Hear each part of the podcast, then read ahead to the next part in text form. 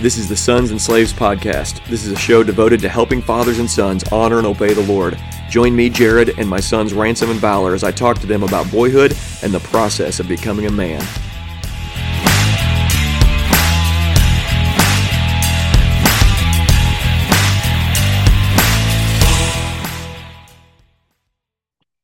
Hello and welcome to the Sons and Slaves Podcast. This is our first conversation with somebody other than my co-hosts, Ransom and Valor, my sons. Very excited to have on the show today Douglas Wilson. Doug, how you doing? Doing great. Thanks for having me. Absolutely.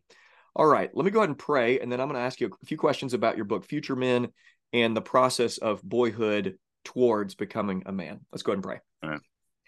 Father, we come to you again. We thank you for your grace that's upon us. And as we start the conversation about boyhood, and it's just wonderful watching boys grow up and then being a part of that as a father. And so help me and all the fathers who are listening in do the best that we can on the front end of, the, end of this with our younger sons at home to do what we can to be intentional and watch you do the work of raising our sons into men. And uh, thank you that we get to be a part of your work in their life. And uh, such a privilege. Help this conversation. I trust you will. It's in Jesus' name I pray. Amen. Amen. All right. So the first book I read from you was Future Man, uh, Future Men, and that was before I found out that you were kind of like a boogeyman, boogeyman that uh, I Yeah. I'm supposed to avoid. Um, I read it and loved it, and then didn't read much uh, of your stuff for about seven or eight years. I can't I can't remember exactly the timeline, but I loved this work. Now you've raised a son and thought a lot about this, so just give us the premise of the book, if you would. I'm raising two sons with a third son on the way. I've got Ransom Valor, and then is our third son that's going to be here in November. And I, I just like, thank you very much. Pretty excited. We got one little girl named Providence, and she's going to be well protected and taken care of. Yeah. So, why write a book about future men? Well, um, as I say somewhere early on in the book, boys take a lot of faith. Okay. I, and I remember one time I was doing a teacher training uh, lecture at Logos School, where our where our kids went and our grandkids have gone through or are going through, and it was a teacher training event. And I was saying, I, I just made this offhand comment about the girls that you're currently teaching are going to be are, are going to be teaching in the school and in a number of years. They're going to be teaching here, and they're going to be wives and mothers, and everybody's just going along. And then I said, and the boys that you're currently teaching are going to be lawyers and airline pilots and doctors, and everybody got this worried look on their face. You're like, are, are you? ah! you mean so you, you look at Them? the girl uh, yeah them yeah well yeah look at these these boys these little pie-faced boys are going to be running the world in 20 years. Hmm Right. right?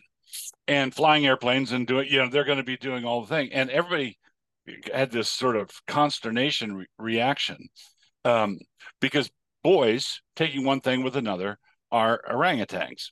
And and and and here's this is one of the things is because in the secular godless school system they they don't know how to discipline boys they Yeah, don't That's right. they don't know how to get boys to stand up straight without crushing their masculinity Hmm. so what so what they do is they hit them in the head with a chemical rock right Mhm. they just Yeah. they just drug them up uh, uh, boys thrive under godly discipline hmm they thrive under godly discipline.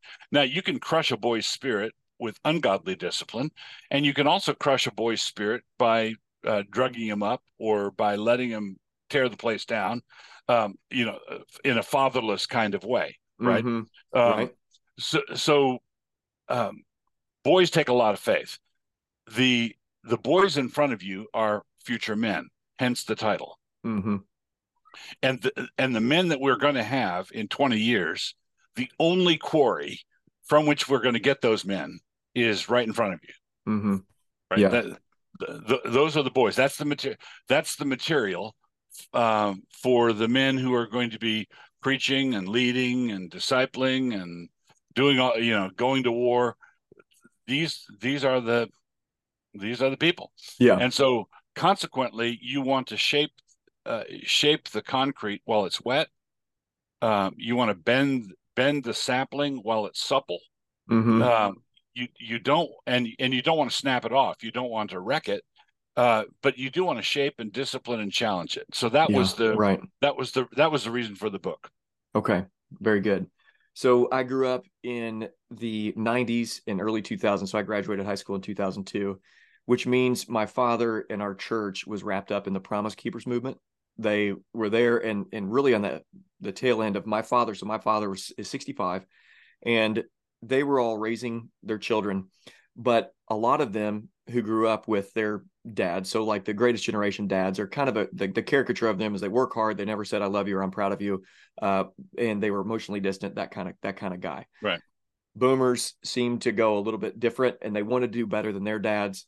Uh, but I, I heard this over and over again when I was growing up from my dad and his friends. I wish I would have known this stuff. They were they, they read a 1991 book, Point Man by Steve Farrar, all the way up to John Eldredge's Wild at Heart. You know, and they Mhm. all this 90s men's ministry. We wish we'd have done better. We wish we'd have, and some of them got to do this when we were young. But I remember hearing about rites of passage. So raising a modern day knight, 1997, uh, comes out.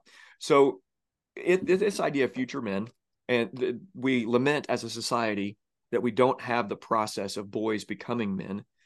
I'm just curious as to your thoughts, and I'm thinking through this because I'm putting together a rites of passage course right now, and I've got this uh, through the six manly, manly virtues: worship, work, protect, provide, lead, love. Building this out for my sons. Uh, six rites of passage from the age of 10 to 18.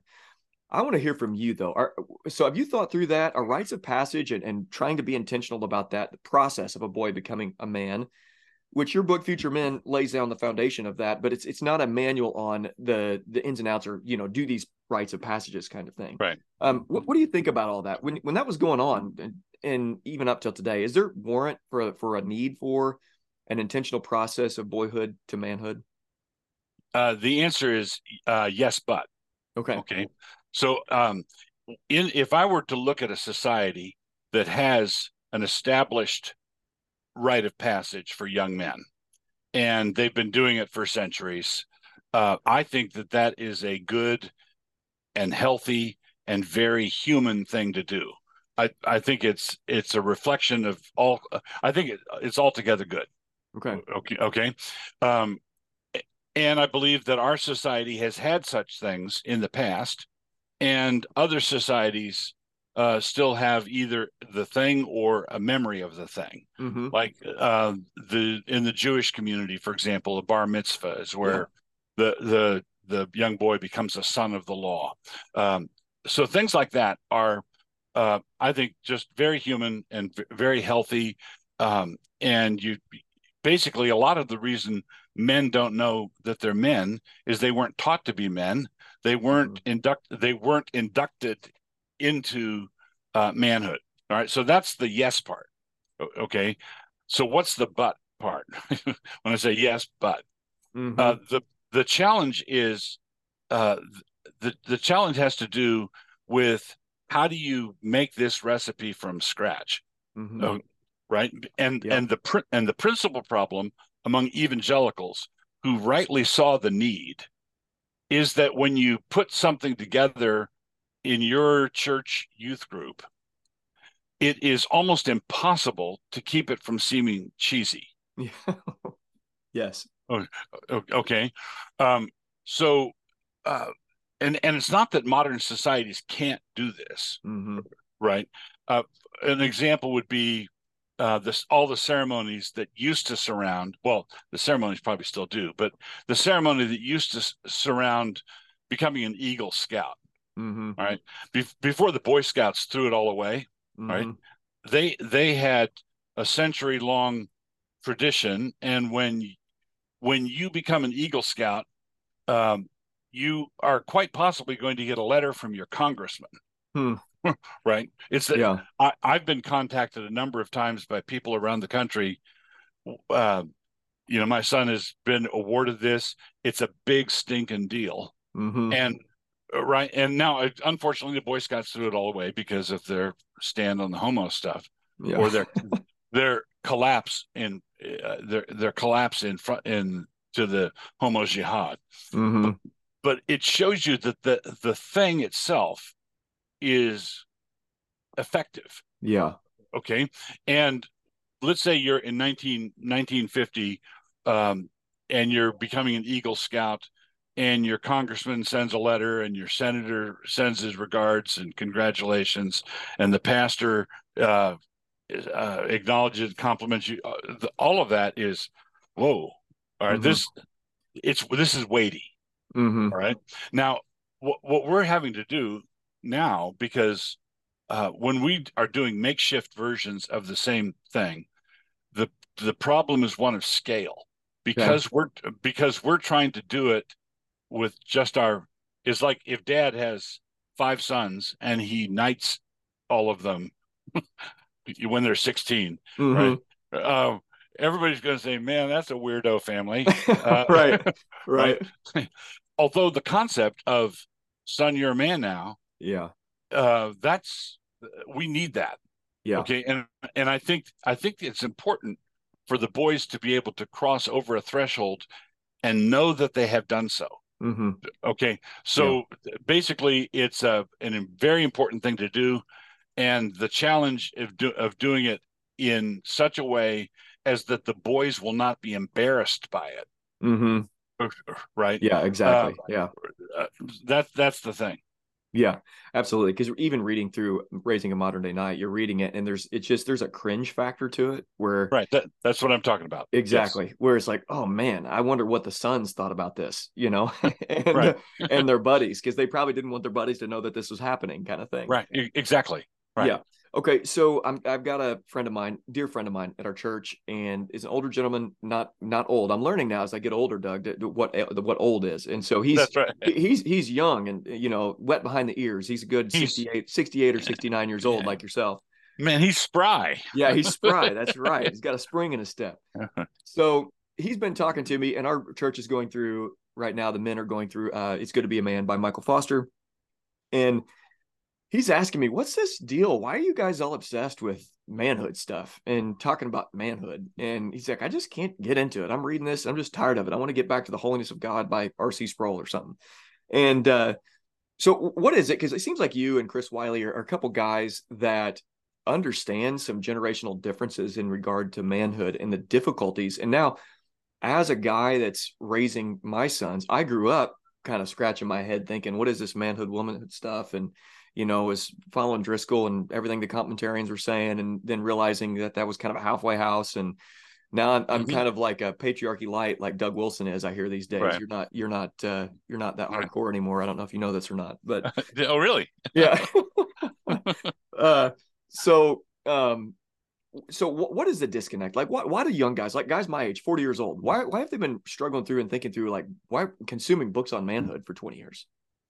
Yeah, I think I I think like the struggle that your friend at church has is the same kind of struggle that the beautiful woman has trying to figure out why the plain girls spend so much time on makeup. okay, right. right. Uh, uh-huh. um, people who grew up in a society that I I grew up in a society that was patriarchal. Mm-hmm. It, um, it was vestigially patriarchal, but um, when I'm old enough to remember when uh, feminism, Betty Friedan and those guys, yeah, uh, first arrived on the scene. Right, this was the thing, and before that, it wasn't the thing. Mm-hmm. Right. So, um, if if I and I grew up with a uh, my father was just a wonderful father, just just a wonderful father, and it, everything was secure, everything was buttoned down, everything was in place. And I don't think people in our position are able to understand the ache of fatherlessness mm-hmm. or, or, the ache that's created by a fatherless society. Right. So, so uh, I grew up in a home with a strong father, but I also grew up in a society where there were strong fathers. Mm-hmm everywhere. Uh, someone could grow up in a Christian home and have a really good dad and be blessed by it and really know that it's blessed by it, but they're still growing up in a fatherless society. Mm-hmm. The, yeah. the, and that affects your thinking and your reactions and all of those things.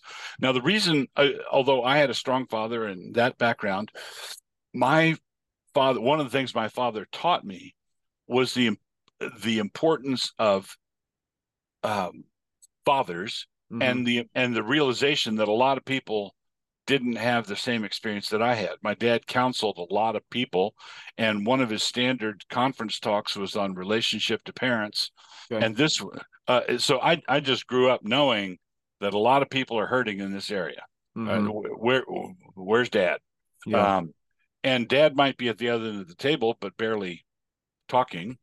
Um, or he might be gone because of the divorce, or he might be, you know, uh, just never been there. Yeah, right. Um, and and so that, and then when I talk about things like that, I've I've always gotten a strong response. So there, as a preacher or as a speaker, you know there are moments when you have the entire rooms everything goes quiet Every, yeah what, right what's or um and it wasn't like they were muttering before and passing notes but all of a sudden you know that you're you're on to something. Yeah and right. and this is one of those subjects. Yeah. Th- this is one of those areas. Yeah absolutely. Yeah, there's something powerful talking about fatherhood and it's like a pin you hear the pin drop. You hear a pin right you know right. if it did drop. And you know I've, I've said before that rage against the patriarchy is rated you know rooted really in two things. It's anger that their dad wasn't around and it's jealousy uh, against those who have a good father. And just right. long long for what others have.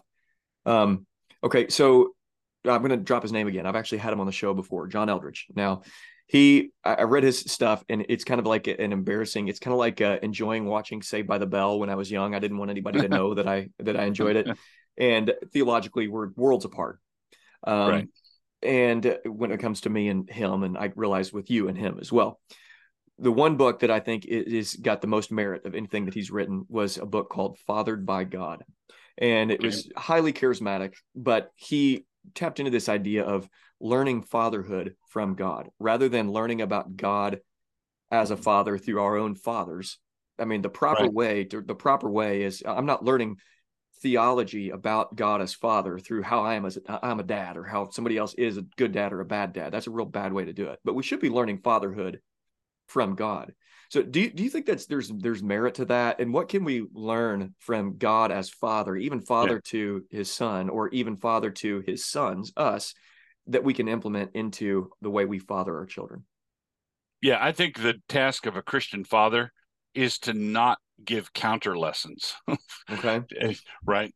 Um, to to not get in the way, not get underfoot. So you want to have the kind of family where you're word centered. The kids are learning that God the Father is a loving Father. They're learning all this from the Word, and they're not. excuse me. They're not getting a counter example every day from how dad loses his temper. Mm-hmm. Okay, um, yeah. The, so the the lessons that you're teaching uh, from the word are reinforced by human fathers, and the human fathers make learning the scriptural lesson go down much easier. Hmm.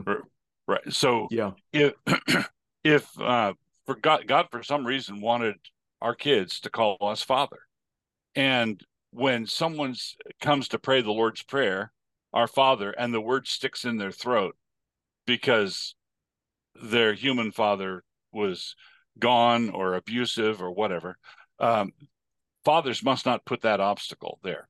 But when uh, when the father is being a decent human being and loving his kids the way he ought to what he's doing is he's not jamming the signal that mm-hmm. is is coming from the goodness of god our father. Yeah very good. Okay final question for you. Give a shot of courage and hope to a guy who is raising sons and daughters whose dad wasn't there, he was absent, or he was there and really terrible. It almost can feel inevitable. It's kind of like if you grew up in a church or you see all your heroes, and I, I grew up in many of my heroes. There, there was moral failure in their churches, or their churches imploded. That's what happened to the church that I grew up in, even as well. Sometimes ecclesi- ecclesiastically, it, it, it when it comes to just the church, it feels inevitable that something's going to happen and something's going to implode. And I feel like for a lot of guys, it feels like that as well. It was almost like this inevitability that it's going to end up like my, I'm going to end up like my father. I'm going to screw up.